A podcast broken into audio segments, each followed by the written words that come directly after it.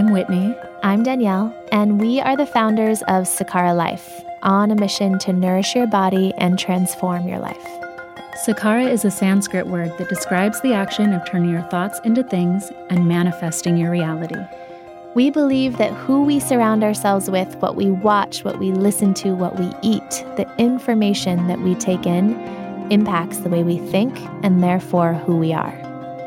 The conversations that follow are with bold thinkers who have had an impact on how we view the world, ourselves, and what it means to live the Sakara life. The intention of these conversations is to push each of us to greater heights so that we can turn our thoughts into things and all shine our light a little brighter. We are so excited to be on this journey with you. Welcome to the Sakara Life.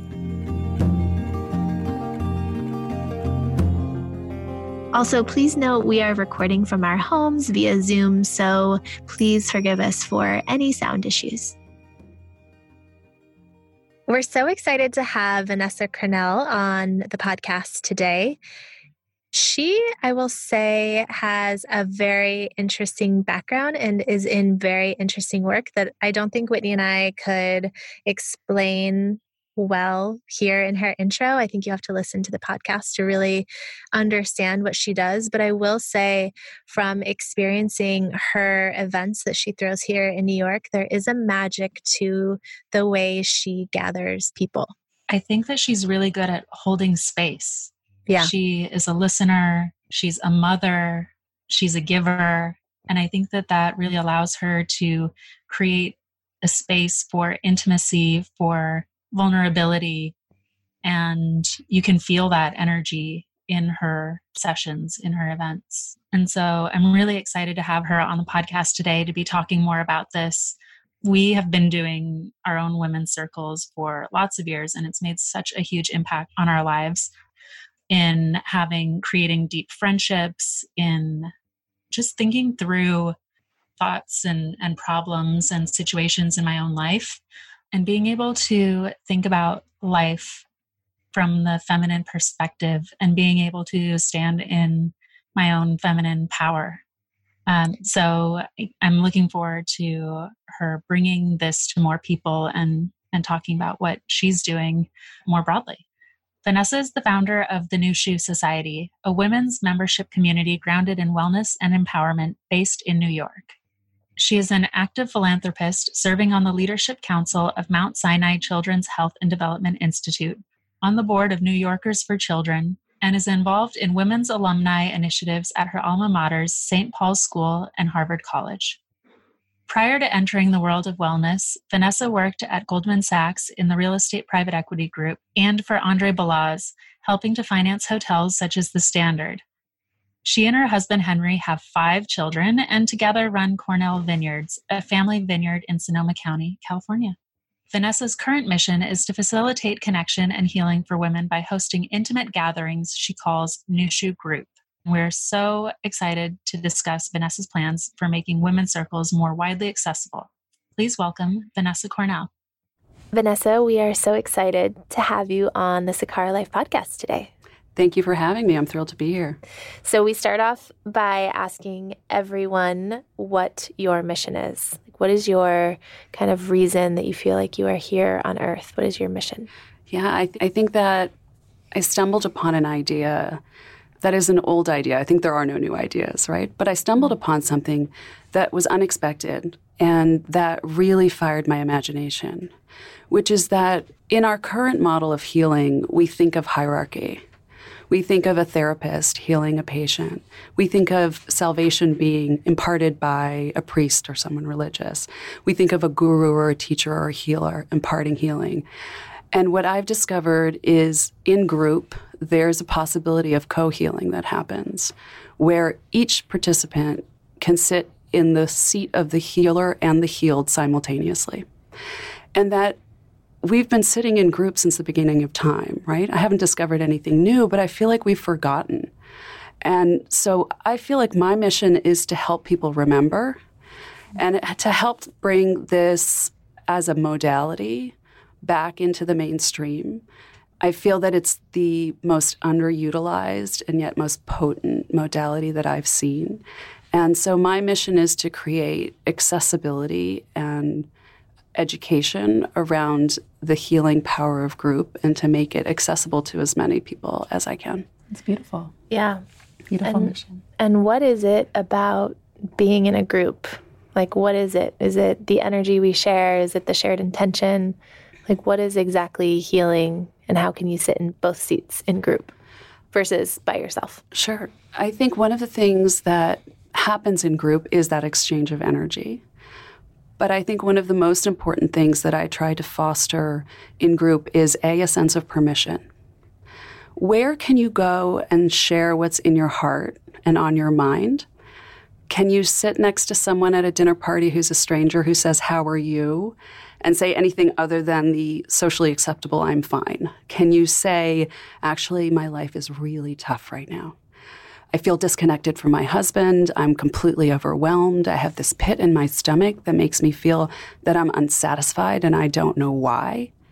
I should be grateful because there's so many good things in my life and I am, but there's something wrong and I don't know what it is. There are no sort of socially sanctioned places to say this other than maybe to your therapist mm-hmm. or your healer. And so, group is first and foremost a place of permission, a place where everyone has come together and said, This is the place where those thoughts are allowed. This is the place where those feelings are allowed. And every feeling is allowed, not just the good ones, mm-hmm. also the bad ones, also the dark ones. And so, you're starting to facilitate yeah. these groups. Yeah. And can you explain to us a little bit about what that looks like? Is there a therapist involved? Is this mm-hmm. like group therapy or what does it look like? Sure, it's definitely not group therapy because I'm facilitating them and I'm not a therapist. Mm-hmm. And so, one of the things I tell people in group is there's no agenda, there's no outcome. This is not linear. This is not a workshopping people's problems. This is not brainstorming solutions. You can say something that's on your mind that's difficult for you right now and say it out loud and be witnessed and seen, and we don't need to solve it. We don't need to fix it. And it's just the act of saying something out loud that I believe can be a deep catalyst for change. Taking something that's been swirling in your head that you've been living with by yourself and putting it out, taking maybe a secret or shame that's been living inside your body and bringing it to the light. That's the catalyst for change. So it's not the th- it's not therapy in the sense that there's something off with you or missing with you or something that needs to be fixed that we're going to fix. It's simply a forum for people to speak their truths out loud. It's holding space. It's exactly what it is. I feel like I didn't really understand what holding space meant until I gave birth and mm-hmm. had a mm-hmm. doula. Mm-hmm. And even though, you know, Whitney and I have been sitting in, in circles for many years with women's circles. Women's circles, friends, yeah. yeah sisters. And, you know, a, a, huge part of it is making sure you just listen. It's exactly what you said. You don't give advice, you don't fix. But the, the doula, and now it, it's so interesting because I'm seeing more and more doulas coming out to help people in other parts of life. Mm-hmm. And I love that. And I feel like what you're saying is we deserve to have space held throughout our lives, not just at birth or death or, you know, in the moments, the, the hardest moments of life, but all throughout as well. Absolutely. And, and I think what you mentioned about just listening is really interesting. Part of what I do as a facilitator is to help people understand what it means to hold space because it's not immediately obvious to everyone. So, one of the aspects of holding space is not fixing and being aware of your desire to fix. I always say, fixing is for the fixie fixer, not the fixie. So, so true. What is your instinct to add a comment, make a suggestion? And so there are exercises you can do to create some self awareness. Are you trying to give advice for the other person or are you doing it for your own benefit? And so listening is also an important aspect of that. We do an exercise where there's a prompt and each person speaks for three minutes and the other person who listens, this is done in pairs, says nothing. The point of the exercise is not to torture the person into saying nothing or that they have nothing to add, but to give a self awareness to that person of when do you feel the need to say something and why. there's a beautiful quote from Thich Nhat Hanh listen with the soul purpose of allowing someone to open their heart and empty their heart. Mm.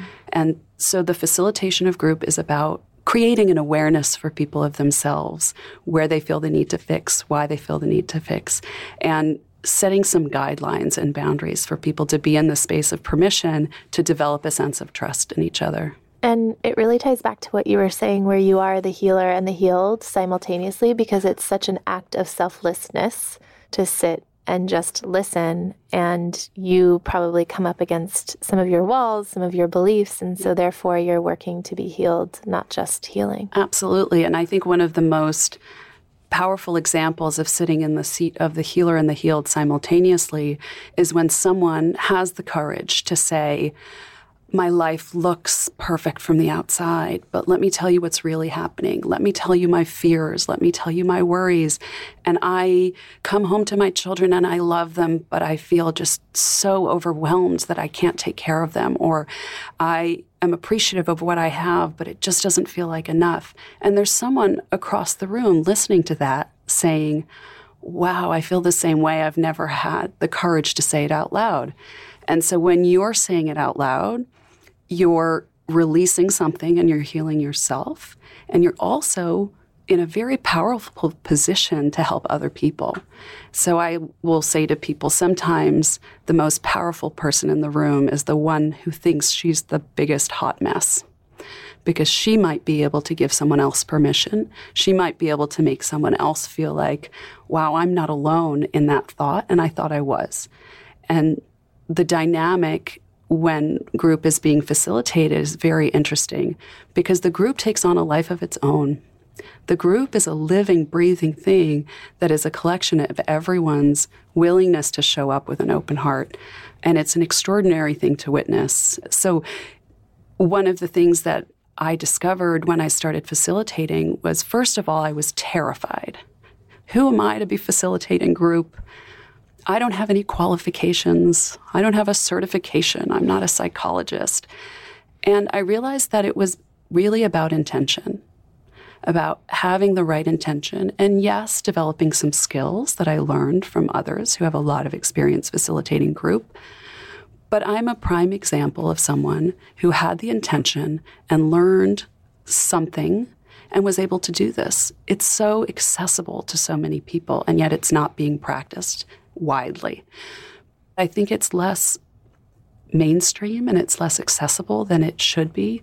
And it's a tremendous opportunity for anybody to sit in a place of deep human connection where the barriers to getting there are systematically dropped or you know framed in a certain way that it becomes an easy place for people to experience opening their heart and creating mm-hmm. connection with others and can you talk a little bit about how you got here, how you created Nushu, and why? Sure. So, this came out of a personal need, as so many of these things do. I was a really perfect child. I was really good at meeting other people's expectations. I was emotionally closed, and I was raised in a loving household where feelings weren't expressed very readily. I went through my school school life and job and got married and had five children. We were just chatting about this. I had five children in six years and was pregnant, breastfeeding her both for eight years straight. Wow. And at the end of that, I had been holding on to this stoic, don't complain, get everything done, put my needs last mantra for so long that I had a really serious breakdown. And it was in that breakdown that I discovered that I had all of the things on paper that someone would want for a happy life. But I was desperately and deeply lonely. And even though I had all of the things, it's not enough. So if you're striving to get all the things and you think that's going to make you happy, don't waste your energy. It's not. And I realized that even though I had lots of people around me, I was lonely and disconnected, and I was deeply disconnected from myself as well. And so I, I say that I started a sort of mini university for myself where I brought people in to learn about ideas of self awareness and self discovery and personal growth. And that's what I did for a while. And in order to bring people into that fold, I realized that I had to do two things. One was to go and find the most potent teachers with deepest integrity and find ideas and practices that I resonated with. But the second was that I had to create a container of trust that people would be able to experience these ideas in. And in the creation of the container of trust, I realized that that was the thing that was the most potent and powerful. The teachers are potent, the teachers are powerful, the ideas are powerful, but that container of trust was the most unique and powerful thing I did. And so I decided, let's distill that to its purest form. What is the purest form of that? And I started the first Nushu group. I brought a couple of people together and said, let's just try and do this thing. Let's just create a space of permission. Let's create a contract of trust between each other and just no teachings, no no practices, no ideas, no lecturer, no expert. Let's just create the space for each other. And so Nushu Group began and I expanded it and I offered it to different people and I'm still learning and growing and it really resonated. People came, they didn't know what to expect. They were a little nervous. And afterwards, the overwhelming response has been I have no place for this in my life, and I want more of it in my life. And so I realized that this was really the place of biggest impact. And this was what I wanted to pour my heart and soul into. And so that's what I've been doing. And do you think it's that people are craving this level of intimacy? That when you are in that space and you become so vulnerable, that you're able to create like deep relationships with people, even strangers, just sitting in that room together. It's absolutely what it is. I I think the desire for deep human connection is a force as strong as gravity. There's a reason that solitary confinement is the worst possible punishment. There's a reason that when babies aren't held, they perish. We all need this. And yet, there was a study recently that came out where 47% of people self identified as not having a single person they felt close to. So, whereas I think it's the most basic human need, the what I would call epidemic of loneliness is growing. And we can talk about all the reasons why and technology and, you know, social and lack of religion. There are a lot of things that contribute to this, but the need is still the same. But there aren't a lot of places of permission where this is allowed, supported, structured.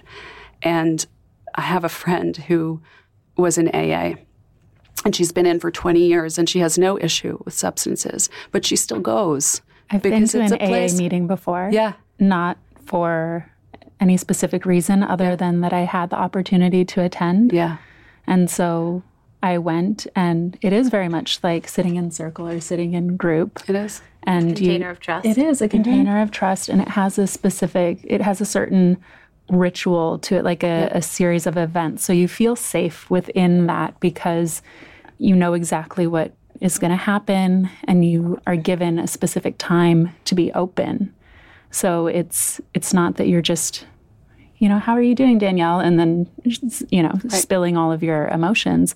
It's a specific time dedicated to that. Right. And so much of the structure of what I'm doing in facilitation and trying to help others learn how to facilitate is taking all of these different models, learning from them, understanding what steps do you need to take for people to feel safe?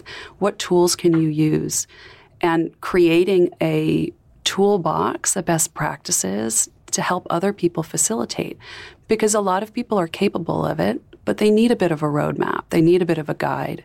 And if I'm spending, you know, all my waking hours thinking about this and compiling and reading, I was sitting at the dining table reading all these books about AA, all the AA books. And my husband said to me, Is there something I should know? I said, No, there's no issue. But I'm learning from all of these different models. And I joked with someone the other day, I think I'm trying to create the AA for loneliness. Mm. That you don't have to have a substance abuse problem to be able to access this type of environment where you can have deep connection with other people. Everyone wants it, everyone deserves it and it needs to be more accessible. And many people believe that addiction often comes from pain, a place of pain and needing to be healed. And I think that's something everybody can relate to. Feeling some sort of pain from childhood or loneliness or whatever it might be. And so we can use these tools and rituals to help us heal. I recently did a group with 12 women, and at the end, I asked them to reflect on what surprised them, what they learned, just their reactions. And one of the women said, It was incredible because in the beginning, I wouldn't have thought so, but I realized at the end that we're all suffering. Everyone has something that they're going through. And you might not know that when you first meet somebody. You might assume they can't possibly have a deep, dark secret or something that's really weighing on them. And once everybody had shared, and, and I made sure to point out there's no hierarchy of suffering, you know, don't judge your share. Just because somebody reveals something deeply difficult doesn't mean that your exhaustion is less important. But I think that she saw the people in the group in a very different way, and she saw her relationship with them in a very different way, in the sense that everyone is suffering, I have more compassion, and everyone is suffering, I feel less alone. And do you think there's a difference between gathering women versus men? And in your work, do you focus on women? I focus on women. And people have asked me, why not focus on men? And I say, well, I have a pretty ambitious mission, and maybe in my next life, if I come back as a man, I'll focus yeah. on men. I mean, which is not to say that I wouldn't eventually like this to be available to men. And actually, I'm offering groups that are not just for women. I think that men have even less permission yeah. than women to enter into this space. I think that as a facilitator, when you can relate to what is going on with the other people, it makes it easier. And so a lot of the women in my groups are similar age, similar place in their life. Although, again, we just had a group and it ranged from women in their 20s to women in their 60s. And all of the women remarked how that cross generational exchange was really wonderful, that they could completely relate to the women in the different phases in their lives, completely dis- different issues in their lives, but still on a human level could see their suffering, have compassion for it, and learn from it. So I would love to be able to offer this to men because you hear a lot about women's circles, but there there are people, by the way, doing this work with men. Yep. But there there is very little opportunity for men to participate in this. And I think that really speaks to the facilitator in my mind if this were to expand, understanding what his or her community needs. Mm-hmm. So I cannot presume to facilitate a group for people who have a completely different lived experience than I have. And what I'm hoping to do is to empower people to gather their communities. So if I can empower someone with tools, with best practices, with what I've learned, with structure, to do it for their community, the man could take my tools and say, this one, this one, this one, that one doesn't work for me. That one's not really relevant. And so I think that what I'm hoping to do is create a model of empowerment so that people, facilitators, can step into their own understanding, intuition, power about what's needed and feel that there's no prescription for this. And that kind of is like the, fundamentals of Nushu Group, right? Is you being able to bring this to people to facilitate their own circles. Exactly. And I think that the the whole ethos is of non authority, right? Mm. It's decentralized. I am providing a tool, I'm providing the sort of impetus maybe behind you feeling that you have enough of a structure and enough tools to be able to do this yourself. But I could never presume to tell you what your community needs, what you need. That's that's your job. And that's what I hope to empower you to do. And so it is really, again, even at this layer, about the collective power of each facilitator, the collective power of each individual in the group. And I'm just a container holder. That's what I've always been. And so in this next phase, that's what I'm going to continue to be. Mm, I love that. And, you know, you've talked a lot about how we can't talk about our feelings or it's mm. not socially acceptable. How did we get here? Why do you, why why is that the case? I've spent a lot of time looking at my own self-limiting beliefs and I think that we all share a lot of self-limiting beliefs. And one of the ones that I really had and many others have is if I reveal myself, if I show you all parts of me, the good and the bad, you will judge me and love me less. Mm. I am afraid that if I show you who I really am, you will no longer accept me and love me. What I discovered in my life is it's exactly 180 degrees the opposite. So when I held everything in and I was a very private and closed person, I had relationships, but they were distant. I never revealed myself to anyone. I never confided in anyone. And once I started confiding, once I started telling the truth, the good truth and the ugly truth, what I perceived as the ugly truth, all of my relationships changed. I became close, intimately close with people with whom I had had an acquaintanceship or a distant relationship in a very short period of time. And so that's a, a, belief that so many of us hold implicitly. We might not think about it consciously every day, but it is a fear that we have. And so, what I hope to provide in group is an opportunity to test it out in a place of safety, to try it out and say, give it a chance. Say something that you probably wouldn't share with strangers. And because we've all agreed to receive each other with love and compassion and non judgment, see what it feels like to put it out there and see what the reaction is. It's amazing how people will sometimes say things that they have such deep shame about. And when they finally say it out loud, they think, oh, it wasn't so bad. It wasn't so bad. I always yeah. say the first time is the hardest time. And mm-hmm. it gets mm-hmm. easier and easier and easier to just tell the truth, be who you are, mm-hmm. share who you are. And the rewards are tremendous. We used to see this astrologer. Something that he used to always say was that when you have your shit and you put it in the closet and you cover it all up with clothes and you close the doors and you hide it, then it starts to fester and it starts mm. to stink and it attracts flies and it's gross. But if you can open up the doors and bring it out into the middle of the room and uncover it and open up the windows and air it out, then it doesn't start to stink so much anymore. Mm-hmm.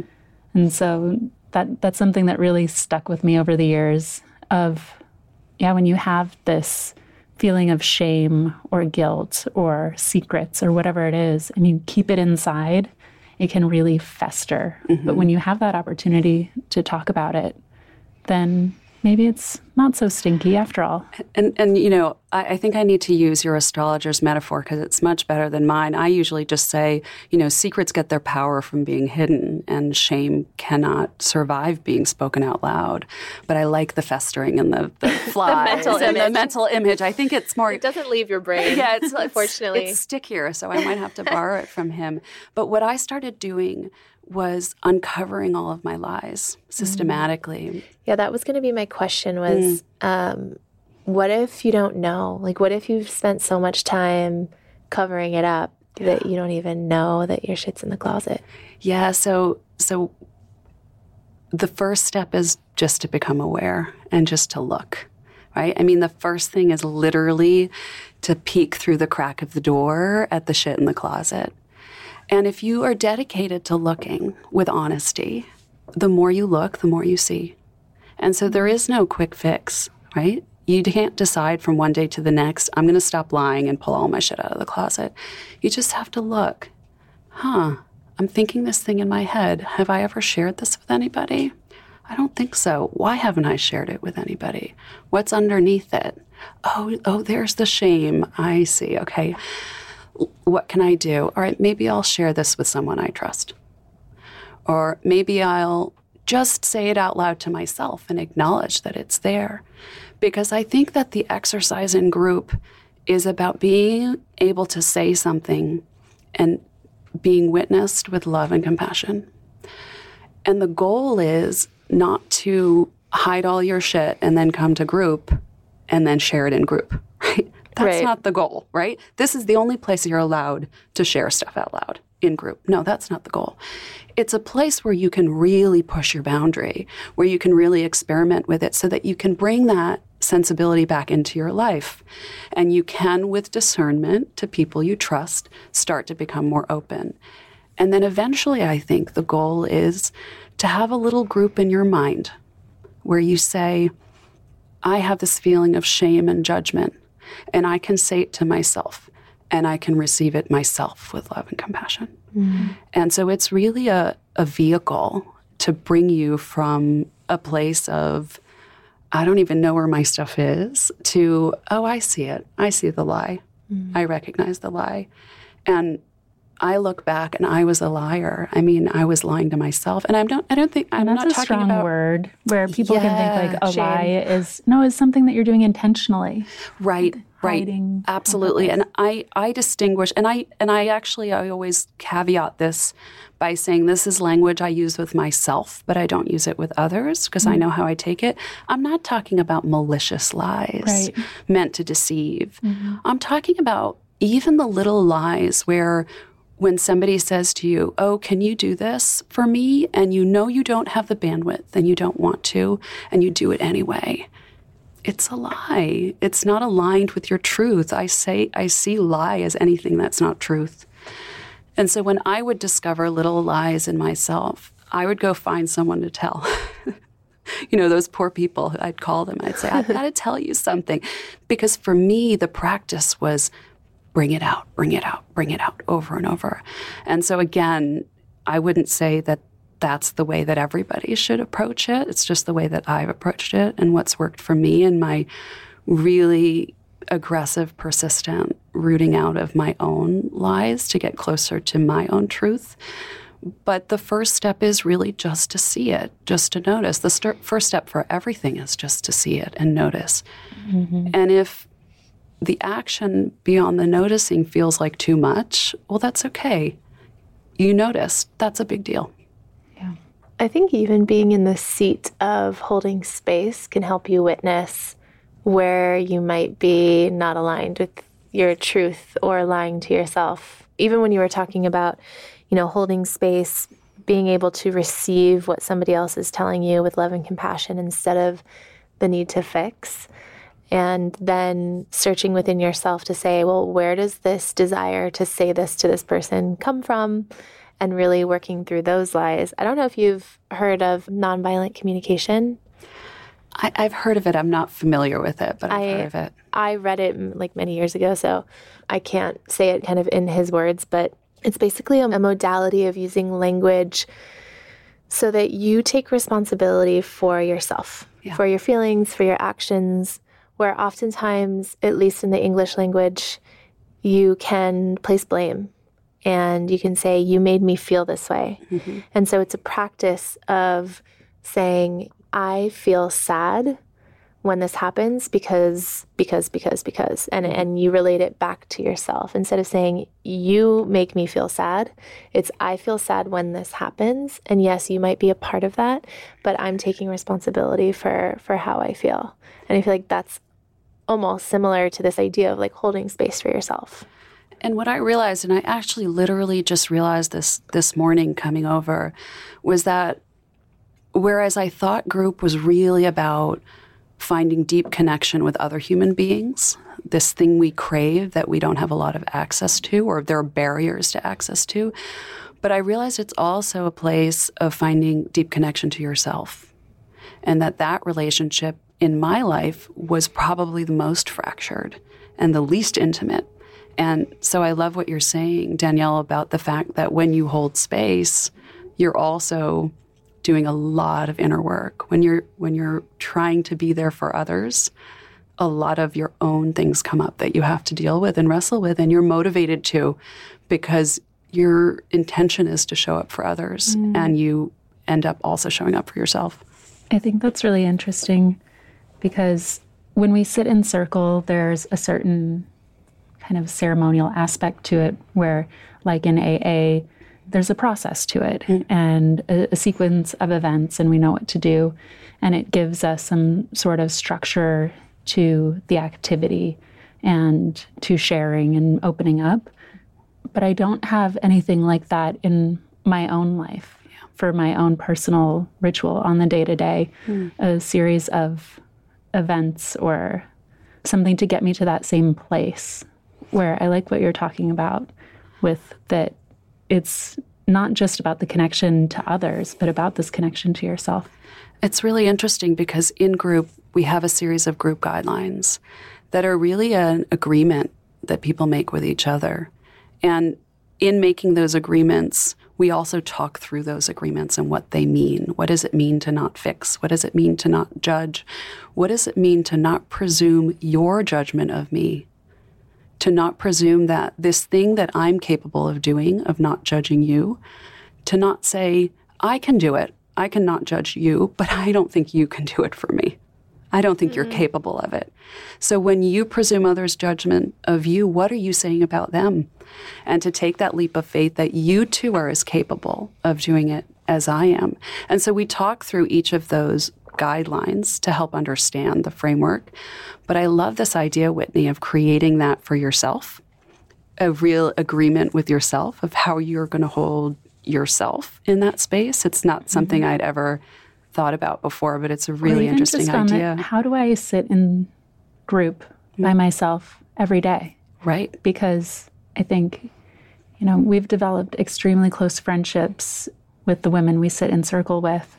And, you know, we've created these incredibly intimate relationships with these women that we sit in circle with. And the times that we don't sit in circle on a regular basis, I, I feel that bit of loneliness. Mm. And I feel that need for connection, intimacy, and ritual. But thinking about it, like, how can I have some form of ritual on my day to day basis, just on my own? Like, is there a way to sit in group by yourself? Yeah, I think it's a really, really potent question. And it's a practice that I think each of us does a little bit, but it's not ritualized and it's not formalized. I remember the moment when I was actually lying on someone's table and she was holding my head, right? A healer, she was holding my head. And I thought to myself, oh my gosh, no one ever holds me. I hold a lot of people, no one ever holds me. And then I had this tremendous feeling of deep loneliness. I'd done all this work to stop from being lonely and it came full circle. And I thought, oh, I'm just, I'm on my own. And I was panicked in that moment. And then it shifted. And I recognized that there was a different relationship that was holding me up. And everyone has their own belief system, and this is mine that there was a relationship to source or God or whatever you like to use as your word. I like to use truth, frankly, as my word. But there was that relationship that was going to hold me up, and that's the only one I really needed. Now, that's not true. Of course, I need human relationships, and I have wonderful ones, and I value my friends and my family. But in that moment of deep loneliness, I realized, oh, it's only me. that's it. That's all I got.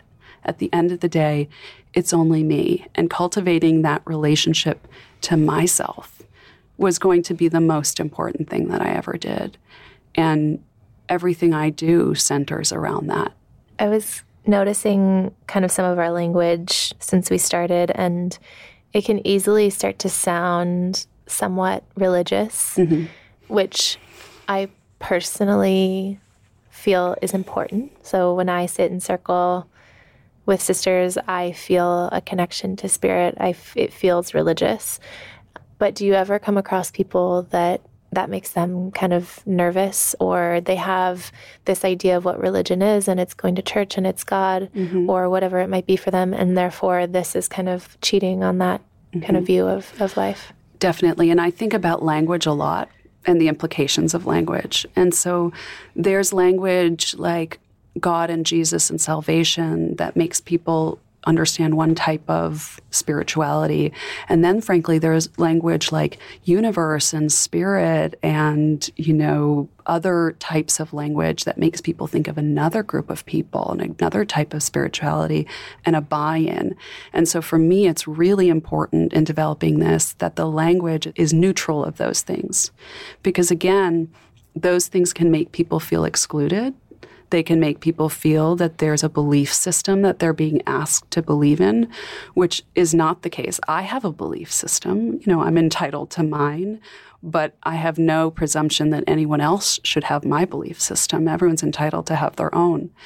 And so, again, it's a real empowerment of a facilitator to use the language that resonates with their group, that resonates with them.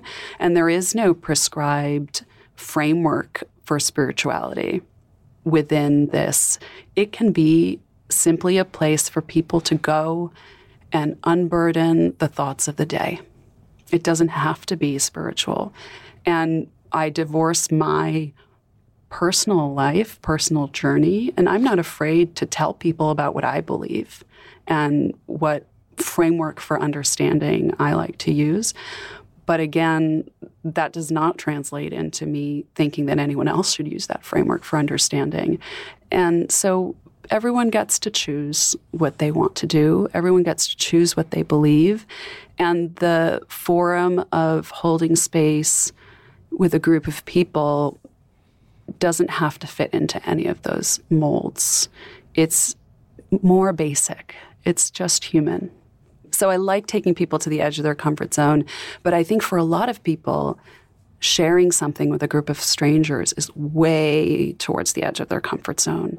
And so my goal is to do everything I can to make everything else as comfortable as possible. So not expecting people to do things that they're not used to, not expecting people to do anything other than show up, listen, agree, and say something out loud. That's important. It's always possible to pass. No one has to share, everyone gets to choose. But it's important for people to open their voice and say something out loud. So I'll invite people to simply introduce themselves, share their intention for being there, which can be anything, it can be curiosity. And then if people choose not to share, it's totally okay. And so I think the only thing that I think is important, everyone has to say something out loud. Mm-hmm. And do your groups are they are they the same groups each time, or is it new people in the group? So I've done an ongoing group that meets every two weeks for two hours for a couple of months now. And that group is wonderful and has really developed a tremendous level of trust. But I've also done a number of one off groups where it's a group of total strangers that come together for two hours. And those are as impactful, as wonderful as the others. So I think that there isn't one magic format. I think that it can be accessed in many different ways depending on what people are interested in, how people are interested in entering. I do think that the one off two hour group I really have done to introduce people to the idea and the concept. It's difficult to explain. It's much more powerful to have a lived experience of it. Mm-hmm. And how do you think it manifests in life? So, you know, I sit through circle, I air out my my shit, mm-hmm. as Whitney said, and you know, how does how how does that manifest in my in my everyday? So I mentioned before that I believe that saying something out loud is a really potent catalyst. And sometimes when I first introduced that idea, I think I got a lot of blank stares. You know, what does it mean to just say something out loud, not figure it out, and not do anything about it? And in this initial group I mentioned that meets regularly, a couple of sessions in, someone said, You know, you said that thing about saying something out loud, and I didn't really get it, but now I get it.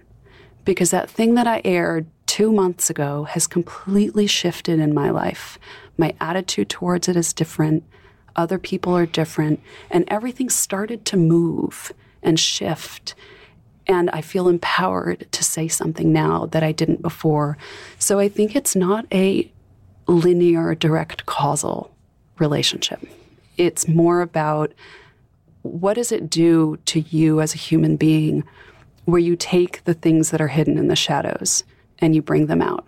What does it change about your attitude towards them, your level of shame, your ability to do something, your ability to stand up for yourself? So it's all of those little shifts that are almost invisible, but I believe are really powerful. When I hear that, I hear the opportunity to create boundaries for yourself. You know, because if you notice, one of your examples was um, somebody asks you to do something and you say yes, even though you don't really feel like you have the bandwidth. And I think, especially as women, we're often compelled to not create boundaries, or if we've created them, to not listen to them. And if we can spend the time to notice where we're lying to ourselves in circle, mm-hmm. then maybe it can help us outside.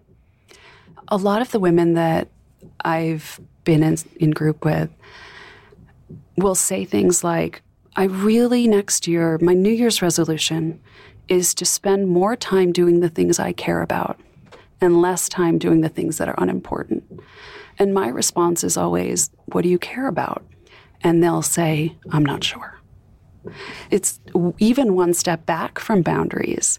Mm. Who am I? What do I care about? What do I like? What do I not like? What do I enjoy? What makes me feel more like myself. And it's that sort of rediscovery of who am I? What do I care about? That makes the no really easy. I should say no to this. If it's a should, it's definitely not empowered it's an easy no because it's just not who I am and it's not where I want to spend my energy and it's not what I'm passionate about mm. and it's mm. not what I care about. And so the real work is not in the I need to make different decisions.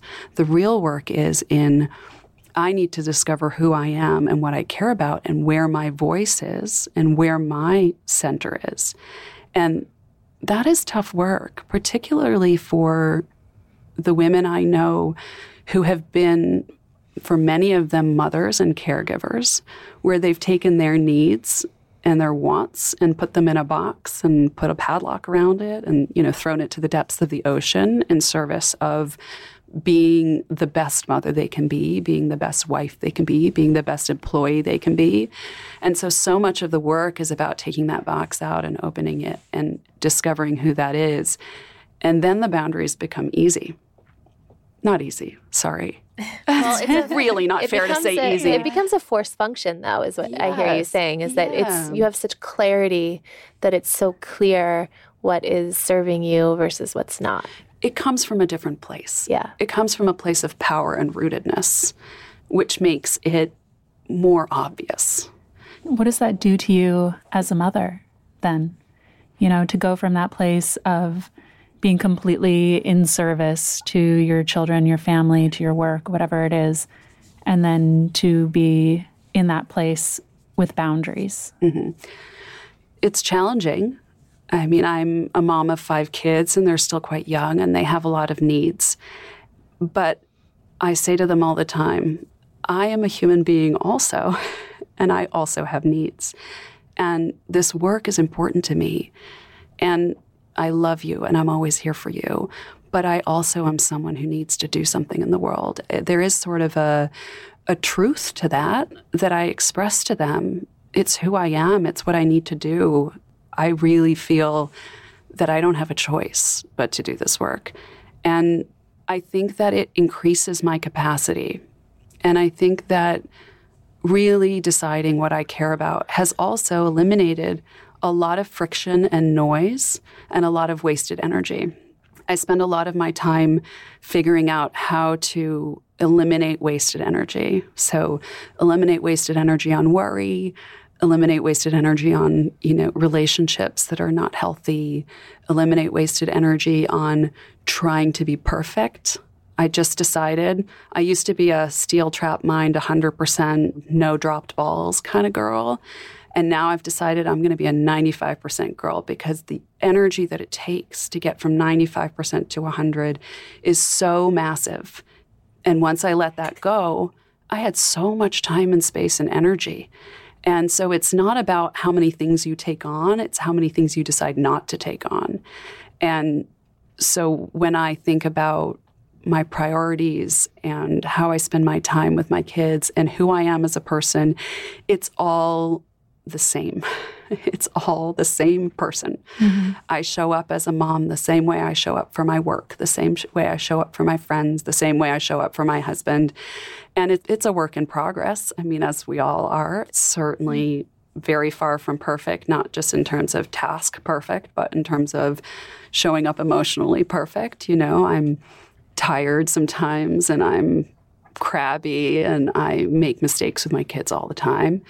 But I try and show up as much of myself as myself as I can. In your truth. In my truth, yeah. Yeah. I feel like that's a really beautiful place to ask you about light work.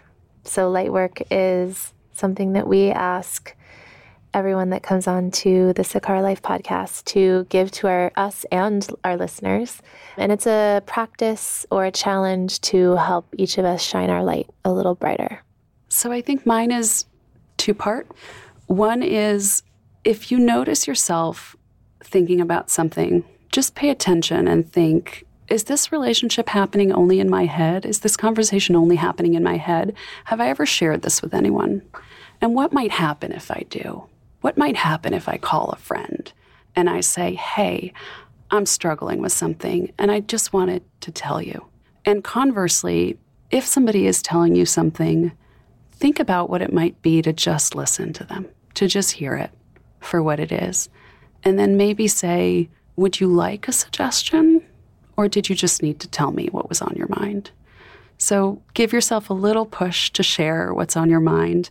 And then conversely, when someone's sharing something with you, create a little bit of awareness that maybe you just need to be a vessel for listening for them. That's a great light work. Beautiful. Thanks. Thank you so much, Vanessa. Thank you both Thank you. so much for having me. I really appreciate it.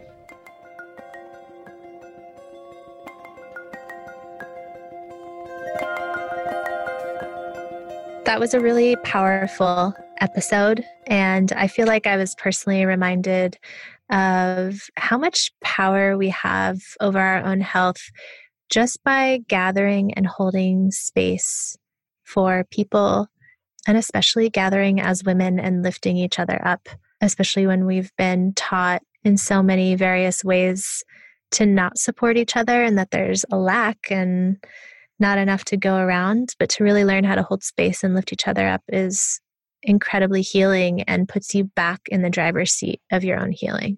I think that was one of the biggest aha moments for me when I started eating Sakara and living the Sakara life was how much power I had, how much power really was in my own hands for my own health, for my own thoughts, for my own life. Like we've talked about before, eating this way and living this way it doesn't just affect your physical body health, but it affects every aspect of your life. And taking that first step of realizing that what you put into your body has that big effect just mm-hmm. can ripple out in so many ways. Yeah, and also just remembering that every time you sit down to eat, that you're deciding how you want to feel. So you can decide to feel better you can decide to feel the same or decide to feel worse. And using food as a tool to feel like your best self. Yeah. And especially when you feel hopeless, when you've talked to every doctor out there, every healer, everybody, remembering that you are the healer can also be really powerful. So today we're hearing from Sarah from New York. Her Sakara story is really powerful. She talks about how she's had a lifelong thyroid condition and thought she had tried everything, worked so hard, exercised, thought she was eating correctly, and none of it was working. And it wasn't until she found Sakara that she really started to understand the impact of food on her condition. So, Sarah from New York says, I actually started Sakara because I was diagnosed with what has apparently been a lifelong thyroid condition. I had resigned myself to hard work, exercising, and eating nutritiously, never paying off. Thankfully, it turned out a Sakara diet really aligned with the kind of diet shift my endocrinologist said would be most beneficial for ameliorating my condition. Eating Sakara has meant that I have been able to treat my condition with diet instead of medication, which has been really amazing. Wow. Yeah, that powerful. is amazing. Super powerful. These stories just continue to inspire me and to remind myself that, you know, even on the days when I'm like, I don't know if I can eat another salad, you know, you just, you need to treat you need your to body reminded. with the love it needs. Yeah, you need to be yeah. reminded. Yeah, and I think that's our hope with these Sakara stories, right? Is that they get to be a reminder for us, for everyone listening, that your choices, your lifestyle choices have an impact on your health. And it's not to say that you have to be perfect because living the Sakara life is all about balance and leaning into that joy factor because that has a huge impact on your health as well. But I find myself, even though, you know, I am a science geek and study nutrition and live this life all the time. Sometimes I even need reminders. And so, for any listeners that maybe live a different life and are lawyers or full time moms or whatever it is, like I can only imagine that you might need extra reminders. So, hopefully, these stories get to be a dose of inspiration that you deserve to feel like your best self, and that we'd love to be a part of that. Yeah, so thank you, Sarah, for sharing your story with us today. We'd love to hear more stories from y'all, so keep sending them our way. It's been great reading them, so keep them coming. If you have a Sakara story that you would like to share with us, we'd love to hear from you. Send us an email at sakarastories at sakaralife.com. That's S A K A R A S T O R I E S at sakaralife.com or send us a DM at sakaralife. Don't forget to hit subscribe for the Sakara Life podcast and share this episode with anyone you think needs to hear what we talked about today. And don't forget about the light work. It might feel a little hard, a little uncomfortable, but it's supposed to. The whole idea is that we lean into what's uncomfortable so we all get to shine our lights a little brighter. And we'll see you on the other side, Sakara Lights.